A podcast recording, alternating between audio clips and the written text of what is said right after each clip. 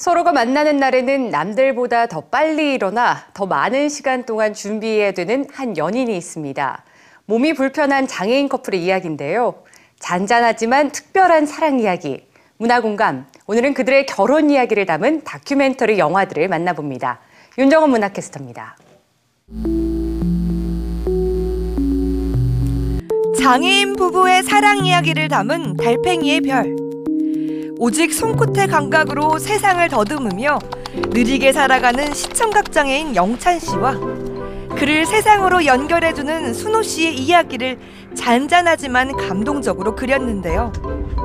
이 작품은 지난해 다큐 분야 세계 최고인 암스테르담 영화제에서 대상을 받으며 큰 화제를 모았습니다. 영화 달팽이의 별을 잇는 다큐멘터리 영화가 관객을 맞을 준비를 마쳤습니다. 장애인 부부들이 실제 겪을 수밖에 없는 이야기를 사실적으로 그려낸 나비와 바다입니다. 팔 년째 연애 중인 우영과 제재. 띠동갑이라는 나이차와 불편한 몸 상태를 극복하고 알콩달콩 사랑을 키우는데요. 데이트를 준비하며 꽃단장을 하는 모습은 여느 커플보다도 풋풋합니다. 우영은 여자친구를 집에 데려다주지 못한 미안한 마음에 결혼하기로 마음을 먹습니다. 오빠랑 그, 결혼하는 거 생각해봤나? 오빠가 내한다면 묻고 싶었거든. 네 결혼에 대한 생각이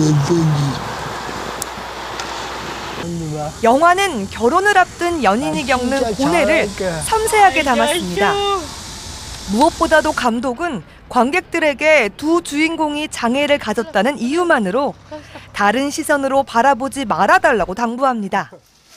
두 분이 결혼하는 과정 자체가 알콩달콩한 과정도 있거든요. 근데 장애인이라는 이유만으로 아, 내가 이 타이밍에 웃어도 될까? 혹은 이 타이밍에 고개를 끄덕여도 될까?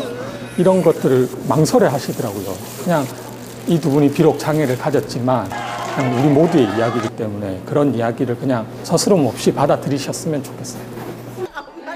영화는 이들의 사랑 이야기와 함께 남성 중심의 가부장적 제도에 기초한 우리나라의 결혼 문화를 꼬집습니다.